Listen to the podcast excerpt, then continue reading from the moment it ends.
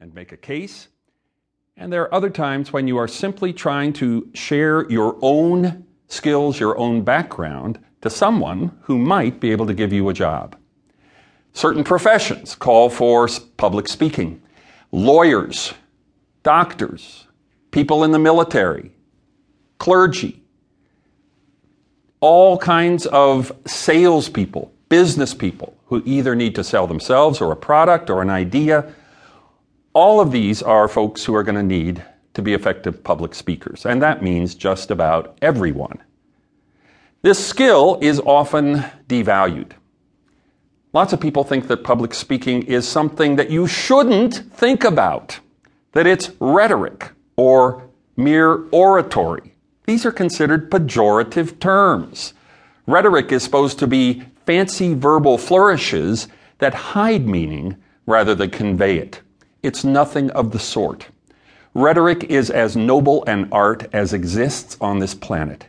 Rhetoric is the art of clothing in words and in gestures and in presentation to a group the ideas that you have in the most effective way possible.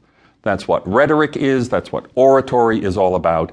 That's the skill we're going after in this course. The fact that you are here means that you are concerned about your skills as someone who can speak in public. It means that you have decided to take some steps, and that's the most important thing of all.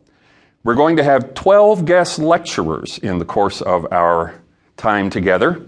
I want to share this podium with the likes of Demosthenes of Athens, Queen Elizabeth I of England, Martin Luther King Jr., Mahatma Gandhi, Abraham Lincoln, many others.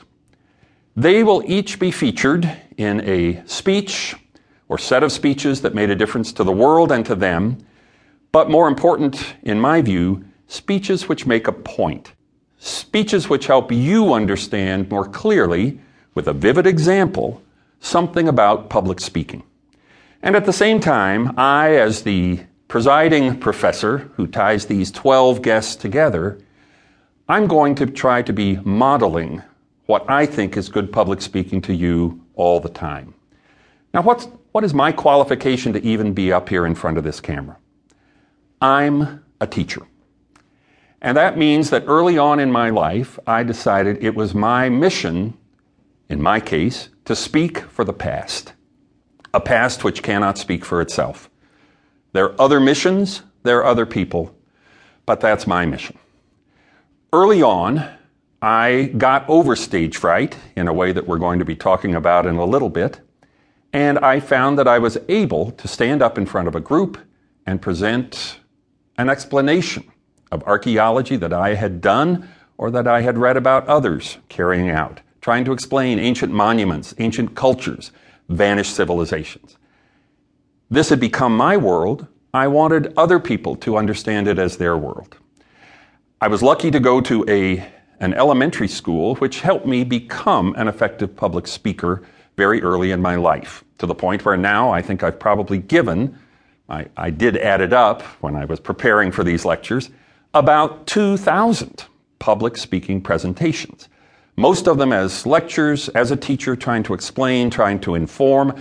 That's one of the goals of public speaking to teach, uh, along with to persuade, to congratulate, to praise, challenge, many others.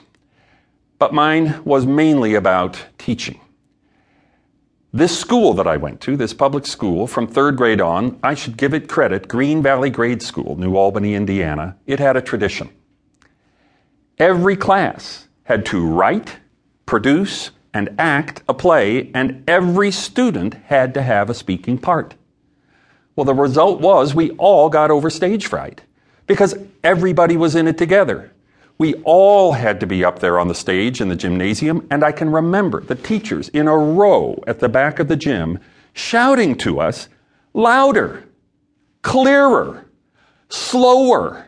I can't understand you you're talking to the front row, you need to be talking to the back row. By the time I graduated from Green Valley Grade School in sixth grade, I, like the rest of my class, had become people who felt comfortable on a stage, felt comfortable talking. I think it's a great sin that this kind of training is.